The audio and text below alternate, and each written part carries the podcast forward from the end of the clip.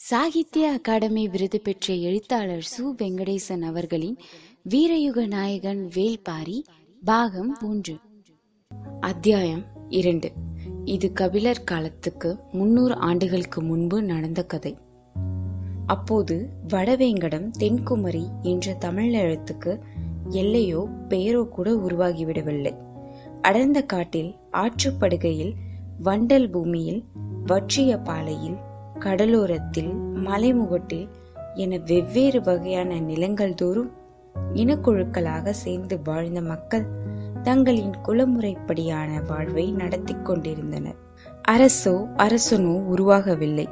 குலத்தலைவன் மட்டுமே இருந்தான். அவனே குலங்களை வழி நடத்தி கொண்டிருந்தான். குறிஞ்சி முல்லை மருதம் நெய்தல் பாலை என ஐவகை நிலங்களிலும் நூற்றுக்கும் மேற்பட்ட மனித கூட்டங்கள் தங்களின் தனித்த அடையாளங்களோடு செழித்திருந்தன. இயற்கையோடு இயைந்த வாழ்வு தேவை மட்டுமே ஆசையாகவும் கனவாகவும் இருந்தது. உழைப்பும் விளைச்சலும் பொது சொத்து கொண்டாட்டமும் குதூகலமும் இயல்பின் பிரதிபலிப்பு எல்லா மனிதனும் சரிநிகராக இருந்தனர். இயற்கையான பிரிவினையான ஆண் பெண் என்ற பாலின பிரிவினை மட்டுமே இருந்தது. வேட்டையாடிய உணவை நெருப்பில் சுட்டு தின்று கொண்டிருந்த போது குகையில் இருந்த பெண்கள் ஓய்வு நேரத்தில் நீரை கொதிக்க வைத்து இறைச்சியை அதில் வேக வைத்தனர். மாமிசத்தையும் கிழங்குகளையும் நெருப்பில் சுடாமலே உண்ணக்கூடிய பக்குவத்துக்கு அவர்கள் மாற்றினர். வேக வைத்த உணவு என்ற புதியதொரு வகையை உருவாக்கினர். அன்றிலிருந்து நெருப்பில் சுட்ட உணவுகளுக்கு ஆண் உணவு என்று பெயராயிற்று. நீரில் வேக வைக்கப்பட்ட உணவுகளுக்கு பெண் உணவு என்று பெயராயிற்று. ஆண் அவசரத்தின் அடையாளம் ஆனாள். பெண் பக்குவத்தின் அடையாளம் ஆனாள். உணவு தாவரங்கள் விலங்குகள் பறவைகள் மலைகள் நதிகள் என எல்லாமே தம்மை போலவே ஆணாகவும் பெண்ணாகவும் இருக்கின்றன என்ற முடிவுக்கு வந்தனர். இயற்கையின் அதி அற்புதம் எல்லாம் எதிர்பாலினத்தின் மீதான வசீகரத்தில் இருந்தே தொடங்குகிறது. எல்லா விதமான புதிய ஆற்றலின் ஊற்றுக்கண்ணாக அவையே இருக்கின்றன. காதலுக்குள் தான் இயற்கையின் இயங்கு சக்தி பொதிந்து கிடக்கிறது. ஆண் பெண் என்ற இரு சக்திகள் ஒருபோதும் ஒன்றையொன்று முழுமையாக புரிந்து கொள்ள முடியாத ஆதி ரகசியங்களை தன்னுள் கொண்டுள்ளது. நீரும் மண்ணும் போலத்தான் ஆணும் பெண்ணும். நொடி நேரத்தில் ஒன்றினுள் ஒன்று கலக்கவும் முடியும். மறுநொடியில் ஒன்றை விட்டு மற்றொன்று கழலவும் முடியும். அதுவே அதன் இயல்பு. உயிரினங்களில் இயற்கை உருவாக்கியது இந்த ஒரு பிரிவினையை மட்டுமே. இதுவன்றி வேறு பிரிவினைகள் இல்லாமல் அழகாகவும் அமைதியாகவும் இருந்தது அந்த காலம். ஆனால் அந்த அமைதி நீண்டு நிலைக்கவில்லை. மெல்ல குலைய ஆரம்பித்தது. பெரும் மாளிகை சரிய காரணமான ஒற்றை செங்கல்லை போலத்தான் சொத்தும் சொத்தின் மீதான ஆசையும். தனக்கான உடைமை தனது சந்ததிக்கான சேமிப்பு என ஆரம்பித்த போது குளங்களின் அமைதி குலைய ஆரம்பித்தது. ஏற்றத்தாழ்வுகள் உருவாகின. குளங்களில் வலுத்தவனின் கை ஓங்கியது. வல்லமை பொருந்தியவனின் கைகளில் அதிகாரம் நிலை கொண்டது. வலிமையடைந்த குளம் பிற குளங்களை அடக்கி ஆள நினைத்தது. தமிழ் நிலம் எங்கும் இருந்த நூற்றுக்கணக்கான குளங்கள் ஒன்றோடு ஒன்று மோதத் தொடங்கின. அடர்ந்த காட்டில் விடாது கேட்கும் இடியோசை போல அந்த மோதல்களின் ஓசை கேட்டுக்கொண்டே இருந்தது. நூற்றாண்டுகளாக குருதியாறு நிற்காமல் ஓடியது. ஆரம்ப காலத்தில் மனிதனுக்கு தேவையான பெரும் செல்வமாக கால்நடைகளே இருந்தன. எனவே கால்நடைகளை அதிகப்படுத்தவே எல்லா குளங்களும் ஆசைப்பட்டன. அடுத்த இனக்குழுவின் கால்நடைகள் இரவோடு இரவாக களவாடப்பட்டன. களவு கொடுத்தவன் ஆயுதங்களோடு குறுக்கே பாய்ந்தான். ஓட்டிச் செல்லப்படும் கால்நடைக்கும் மீட்டு திரும்பும் கால்நடைக்கும் இடையில் எண்ணிலடங்கா மனிதன் செத்து விழுந்தான். அடுத்த கட்டமாக நல்ல விளைநிலங்களை கைப்பற்ற குளங்கள் மோதிக்கொண்டன செழிப்பான விளைநிலங்கள் எங்கிருக்கிறதோ அங்கே மனித ரத்தம் ஆண்டு முழுவதும் உலரவில்லை. கால்நடைகளை பறிக்கும் போது மோதலாக இருந்த செயல் இப்போது போர்களாக பரிணமித்தது. ஒரு போர் இன்னொரு போரை உற்பத்தி செய்தது. தொடக்க காலத்தில் தோல்வியடைந்த நாட்டின் வீரர்கள் வெட்டி கொல்லப்பட்டனர். ஆனால் இப்போது அப்படி அல்ல. அவர்களின் உழைப்பு புதிய அரசுக்கு தேவையாக இருந்தன. எனவே அவர்கள் அடிமைகளாக்கப்பட்டு நுகத்தடியில் பூட்டப்பட்டனர். வீழ்ந்தவனின் நிலத்தை வென்றவன் வாள் கொண்டு உழுது பயிரிட்டான். பிறர் மண் உண்ணும் செம்மலே என அவர்கள் போற்றப்பட்டனர். பெருகி வந்த தேவையும் கடல் வழி வணிகமும் எண்ணற்ற அடிமைகளை நாள்தோறும் கூறின நிலத்துக்காக தொடங்கிய போர் இப்போது அடிமைகளை பெறுவதற்கானதாக மாறியது. போர் எனும் நிரந்தரமான கொதிநீர் கொப்பரைக்குள் எண்ணிலடங்கா இனக்குழுக்கள் விழுந்து ஒன்றோடு ஒன்று மோதி அழித்து கொன்று செரித்து மிஞ்சியவை மேலேறின. மேலேறியவர்கள் தாங்கள் இனி குலத்தலைவர்கள் அல்ல வேந்தர்கள் என்று அறிவித்தனர். வம்ப வேந்தர்கள் வாழ்க வாழ்க என்ற முழக்கம் மூன்றில் இரு பங்கு நிலப்பகுதியில் ஒழித்தது வேந்தர்களுக்கென்று தனித்த அடையாளங்களை சான்றோர்கள் உருவாக்கினர். மணிமுடி அரச முரசு வெண்கொற்றக்குடை ஆணை சக்கரம் ஆகியவை வேந்தர்களுக்கு உரியன. வேந்தர்கள் என்றால் அது சேர சோழ பாண்டியராகிய மூவர் மட்டுமே. மற்ற எல்லோரும் குறுநில மன்னர்கள் என்று அறிவித்தனர். எந்த ஊர் ஆணையும் ஆட்சிக்கு உட்பட்ட நிலப்பகுதிக்குத்தான் பொருந்தும். மூவேந்தர்களின் நிலப்பகுதிக்கு வெளியே இருந்தவர்கள் அந்த ஆணையை காலிலே மிதித்து காரி உமிழ்ந்தனர். குடவர் அதியர் மலையர் வேலியர் என இருபதுக்கும் மேற்பட்ட குலத்தலைவர்கள் வாளேந்தி வஞ்சினம் உரைத்தனர். காவிரி வைகை பேரியாறு என ஆற்றங்கரைகளில் மூவேந்தர்களின் நாடுகள் அமைந்தன. இவர்களின் தலைமையை ஏற்காத இனக்குழுக்கள் பெரும்பாலும் மலையும் காடும் சார்ந்த நிலப்பகுதியில் இருந்தன. ஐவகை நிலத்தில் அமைந்த அனைத்து நாடுகளுக்குள்ளும் ஊடுருவி இரத்த நாளங்களாக குறுக்கும் நெடுக்கும் அலைந்து கொண்டிருந்தவர்கள் பாணர் சமூகத்தை சேர்ந்த கலைஞர்கள். அவர்கள் பாடிய பாடல்களும் கூறிச் சென்ற கதைகளும் நிலமெங்கும் பரவி கிடந்தன. அவர்கள் யாழெடுத்து மீட்டி பீரிடும் குரலில் பாடியபோதுதான் போர்க்களத்தில் மரணத்தை தழுவியவன் வரலாற்றில் உயிர் கொண்டு உழவினான் அவர்கள் தங்களின் ஐந்து போன மேலாடைக்குள் புகழை விதைக்கும் அபூர்வத்தை வைத்திருந்தனர். எல்லோருக்கும் தேவை புகழ். தலைமுறை தலைமுறையாக சொல்லப்பட வேண்டிய வீரக்கதையின் நாயகனாக நிலை பெற வேண்டிய புகழ். அதை விதைப்பவர்களாக பாணர்கள் இருந்தனர். குலத்தலைவர்களும் சிற்றரசர்களும் பாணர் சமூகத்தை அரவணைத்து அள்ளித் தந்தனர்.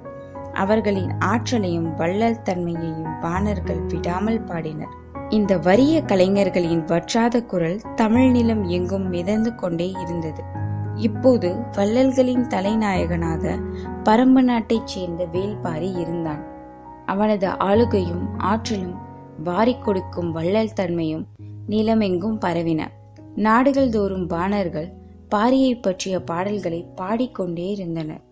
தங்களின் பசியை பூக்க யாரும் இல்லாத காட்டுப்பகுதியில் கூட காலில் சலங்கை கட்டி துடிப்பறை முழங்க பாரியை பற்றி பாடினால் பசி மறந்து போவதாக அவர்கள் பேசிக்கொண்டனர்.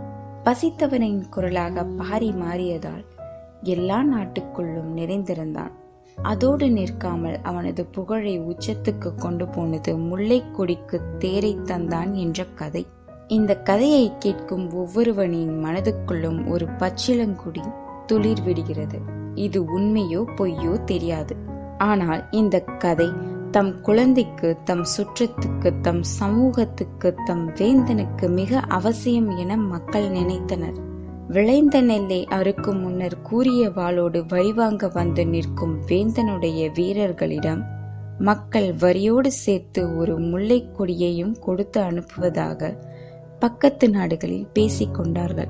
தமிழ் நிலம் முழுவதும் சுற்றி அலையும் பாணர் குழுக்கள் ஒரு முறையாவது பரம்பு நாடு சென்று திரும்பினர். எல்லா மன்னர்களிடமும் பரிசல் பெற்ற பாணர்கள் பாரியிடம்தான் கருணையை பெற்றனர். கருணை வற்றப்போவதே இல்லை. அது அவர்களின் நினைவுகளில் சுரந்து கொண்டே இருந்தது. பாணர்கள் தங்களின் நினைவில் இருந்து மட்டுமல்ல நினைவு மறந்தும் பாடும் பாடலாக பாரியின் பாடலே இருந்தது. புகார் நகரில் நாலங்காடியில் காவல் புரிந்த ஒரு வீரன் கடைவீதியில் அலைந்து கொண்டிருந்த பாணர் குழு ஒன்றை பார்த்து கேட்டான். பாரி பரம்பை ஆள்கிறானா? அல்லது பாணர்களை ஆள்கிறானா? நாலங்காடிக்கு மிக அருகில்தான் பட்டினப்பாக்கம் இருக்கிறது. அதுதான் சோழ நாட்டு வேந்தனும் உயர்குடிகளும் வாழும் பகுதி. காவல் வீரன் கேட்ட கேள்வி விரைவிலேயே பட்டினப்பாக்கத்துக்கு வந்து சேர்ந்தது. சிறிது காலத்திலேயே மூவேந்தர்களின் அரண்மனைகளிலும் அந்த கேள்வி எதிரொலித்தது. இந்த கேள்வி தனக்குள் ஒரு பதிலையும் கொண்டிருந்தது. அந்த பதில் மூவேந்தர்களின் உறக்கத்தை குலைத்தது. மூவேந்தர்கள் எனும் பேரரசர்களையும் மீறி நிலை பெற்றிருந்தது பாரியின் புகழ். அவர்களால் பாரியை ஒன்றும் செய்துவிட முடியவில்லை.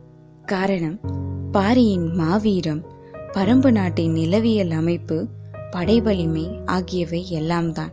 ஆனாலும் சந்தர்ப்பத்தை எதிர்பார்த்து காத்திருந்தனர். இந்த காலத்தில்தான் கபிலர் அருக நாட்டை ஆளும் சிறுகுடி மன்னன் செம்பனின் மாளிகைக்கு தற்செயலாக வந்து சேர்ந்தார் அன்றைய தமிழ் நிலத்தின் பெரும் புலவராக விளங்கியவர் கபிலர்.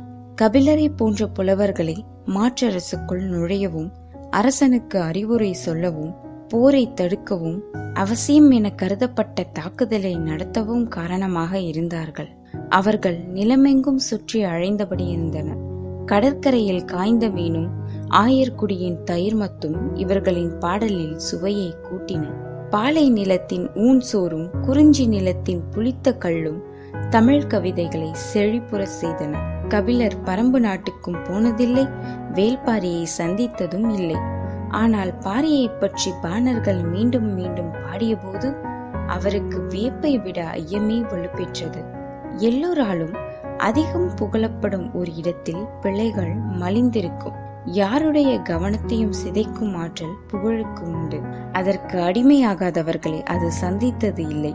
என்ற அகம்பாவம்தான் புகழின் ஆணிவேல் எனவே புகழால் நிலை பெற்றுள்ள ஒன்றின் மீது இயல்பான கசப்பு கபிலருக்கு உருவாகியிருந்தது. நடுநாட்டு அரசன் வேண்மானை காண சென்று கொண்டிருந்த கபிலர் பயணக் கலைப்பின் மிகுதியால் சற்று ஓய்வெடுத்து செல்லலாம் என்று முடிவெடுத்தார். வாலியாற்றங்கரையில் அமைந்த செம்பனின் அரண்மனையை நோக்கி தேரை ஓட்டச் சொன்னார். வானர்களின் கூத்தை பகலெல்லாம் பார்த்திருந்த செம்பனுக்கு மாலையில் திடீரென கபிலர் வந்தது பெரும் மகிழ்வை தந்தது. பச்சை நிற குப்பியில் நிறைந்து வழியும் கல்லோடு தொடங்கியது அன்றைய இரவு. கல்லை பருகத் தொடங்கியதும் அதன் புளிப்புச் சுவை சற்றே மாறுபட்டதாக இருக்கிறதே என்று உணர்ந்த கபிலர் இது என்ன கல் என்று கேட்டார். தேனில் இருந்து தயாரித்து மூங்கில் குழாயில் இட்டு நன்கு புளிக்க வைத்த முற்றிய கல். நாங்கள் இதை தேங்கல் என்போம். உங்களைப் போல் புலவர்கள் தேரல் என்று சொல்வீர்கள் என்றான் செம்பன். அப்போது வீரன் ஒருவன் உண்பதற்கான கரித்துண்டங்களை குழிசி பானை நிறைய கொண்டு வந்து வைத்துவிட்டு போனான். அந்த பானையை கபிலர் எடுத்து உண்ண ஏதுவாக அவரை நோக்கி தள்ளி வைக்க முயன்றான் செம்பன். பானையை ஒரு கையால் தள்ள முடியவில்லை. இன்னொரு கையில் இருந்த குப்பியை கீழே வைத்துவிட்டு இரு கைகளாலும் தள்ளினான். அதை கவனித்த கபிலர் கல்லை பருகியபடியே கேட்டார். பகல் எல்லாம் வானர்களுக்கு அள்ளி வழங்கியதால் உனது கரம் சோர்ந்து போய்விட்டதா? இல்லை பெரும்புலவரே அவர்களுக்கு அள்ளி வழங்கும் நல்வாய்ப்பு எதுவும் இன்று எனக்கு கிடைக்கவில்லை. ஏன்? அவர்கள் பரம்பு மலையில் பாரியை பார்த்துவிட்டு வருபவர்கள். எடுத்து செல்ல முடியாத அளவுக்கு பொருட்களோடு தான் இங்கு வந்தார்கள். என்னை நன்கு அறிந்த கீழ்குடி பாணர் கூட்டம் அது. எனவே என்னோடு விருந்துண்டு ஆடி கழித்து விட்டு போனார்கள். நெய்யிலே வறுத்தெடுத்த மான்கரியின் கால் சப்பையை கடித்து இழுத்தபடி கபிலர் கேட்டார் பரம்பு நாட்டுக்கு போய் திரும்புகிறவர்கள் ஏன் இந்த பக்கம் வந்தார்கள்? அருக நாட்டின் தென் திசை எல்லை பச்சைமலை தொடரில் தான் முடிகிறது. அந்த பக்கம் இருக்கும் வேட்டுவன் பாறையின் வழியாக பரம்பு மலைக்கு போகும் பாதை ஒன்று உண்டு. ஆனால் அது முறையான பாதை அல்ல.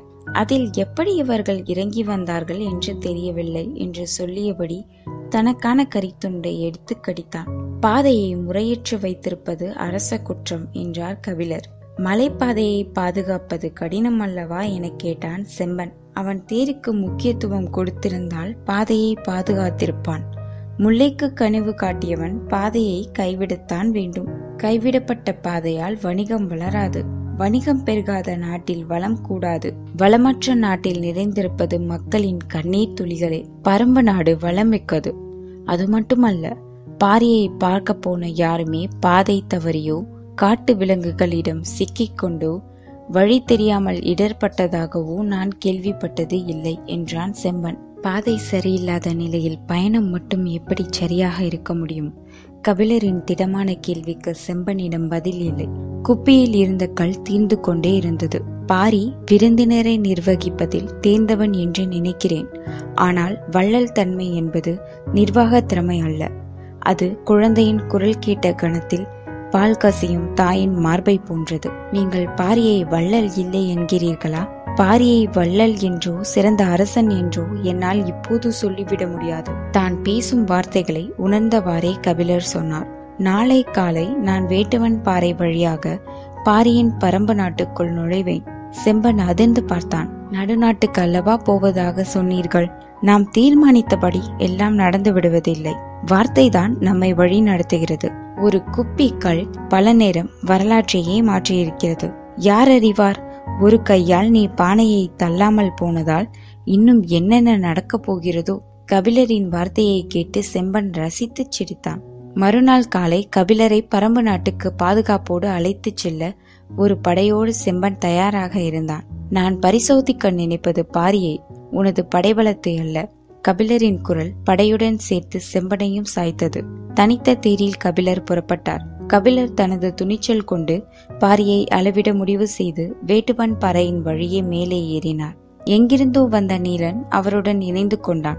இப்போது வரை அவருக்கு பிடிபடவில்லை. அவன் வந்து இணைந்தது தற்செயலா அல்லது நிலைத்த ஏற்பாடா? ஆனால் நீலனுக்கு பிடிபட்டிருந்தது. கபிலர் காலில் ஏற்பட்டுள்ளது தசைப்பிடிப்பு. அது நேரமாக ஆக வழியை கூட்டும். இந்த இடத்தில் ஆபத்து அதிகம். எனவே பேச்சு கொடுத்தபடி விரைவாக தனது குடிலுக்கு அழைத்துச் செல்ல வேண்டும் என முடிவோடு வேக வேகமாக முன்னகர்த்தி சென்றான். வானில் பறவை கூட்டங்கள் வரிசை வரிசையாக கூடு திரும்பிக் கொண்டிருந்தன. இரவின் வாசற் கதவு திறக்கப் போகிறது. பசுவின் மடுவில் இரவு பால் சுரக்கத் தொடங்கியிருக்கும். மண்ணை பார்க்க முடிகிற வெளிச்சம் இன்னும் எவ்வளவு பொழுது நீடிக்கும் என்று யோசித்தபடி நீலன் விரைவு கொண்டு நடந்தான். கபிலர் ஏதோ கூப்பிடுவது போல் இருந்தது. திரும்பி பார்த்தான் அவர் ஒன்றும் சொல்லவில்லை. ஆனால் அவரது முகக்குறியை அவனால் உணர முடிந்தது. மலை இறக்கம் இன்னும் சிறிது தொலைவுதான். அதன் பிறகு சமதரைதான் என்று சொல்லி ஒரு கையை பிடித்து அவருக்கு உதவினான். நான் சிறிது நேரம் உட்கார்ந்து கொள்ளவா? நான் சிறிது நேரம் உட்கார்ந்து கொள்ளவா? குரல் தளர்ந்து ஒரு குழந்தையைப் போல கேட்டார் கபிலர். அவனும் கீழே இருக்கும் அந்த பனையடிவாரம் போய்விடலாம் என்று சொல்லி உட்கார விடாமல் கீழிறக்கி கொண்டிருந்தான். அவருக்கு வலி அதிகமாகிக் கொண்டே இருந்தது. சமதரைக்கு வந்தவுடன் பனைமரத்தின் அடிவாரத்தில் அவரை அமர வைத்துவிட்டு சிறிது நேரத்தில் வந்து விடுகிறேன் என்று சொல்லி தெற்கு பக்கமாக ஓடத் தொடங்கினான். கபிலருக்கு வலி அதிகமாகிக் கொண்டே இருந்தது. இவ்வளவு வேகமாக எதற்கு ஓடுகிறான்? என்று யோசனை தோன்றியது. ஆனால் இப்போதாவது உட்கார விட்டானே என்ற நிம்மதி பெருமூச்சு விட்டார். நேரமாகிக் கொண்டிருந்தது. பனை மட்டைகளும் பனந்தாள்களும் எங்கும் கிடந்தன. அதை பார்த்து கொண்டிருந்தவருக்கு திடீரென சந்தேகம் வந்தது. ஒருவேளை அவளை பார்க்க போய்விட்டானோ? அடுத்த குன்றை தாண்ட வேண்டுமே. எப்படி இருட்டுவதற்குள் வந்து சேருவான்? பெண்ணின் இதழ் சுவை பற்றி நாம் கொஞ்சம் சொல்லியிருந்தால் போகாமல் இருந்திருப்பானோ? இல்லை இல்லை. சொல்லியிருந்தால் அப்போதே புறப்பட்டு போயிருப்பான். எண்ணங்கள் ஓடிக்கொண்டிருக்க அதே வேகத்தோடு நீலன் வந்து நின்றான். கைகளில் பச்சிலைகள் இருந்தன. இதை வாயில் போட்டு மெல்லுங்கள் என்றான். என்ன இலை இது? முதலில் இலையை வாயில் போட்டு மெல்லுங்கள். கால்வலி நின்ற பிறகு கேளுங்கள் சொல்கிறேன் என்றார்.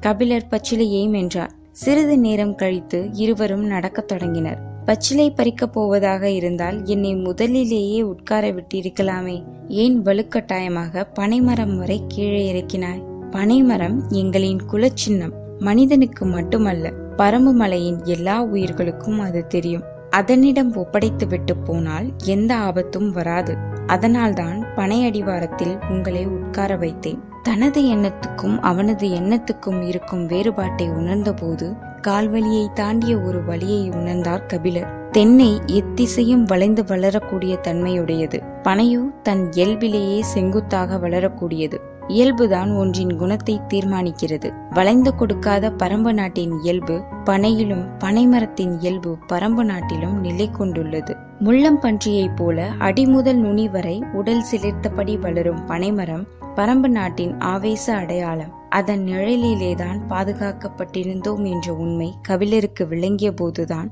இன்னொன்றும் விளங்கியது. நீண்ட பொழுதுக்கு முன்பே தாம் பாரியின் பாதுகாப்புக்குள் வந்துவிட்டோம் என்பது அத்தியாயம் இரண்டு முடிவுற்றது. பாரியுடனான பயணம் தொடரும்.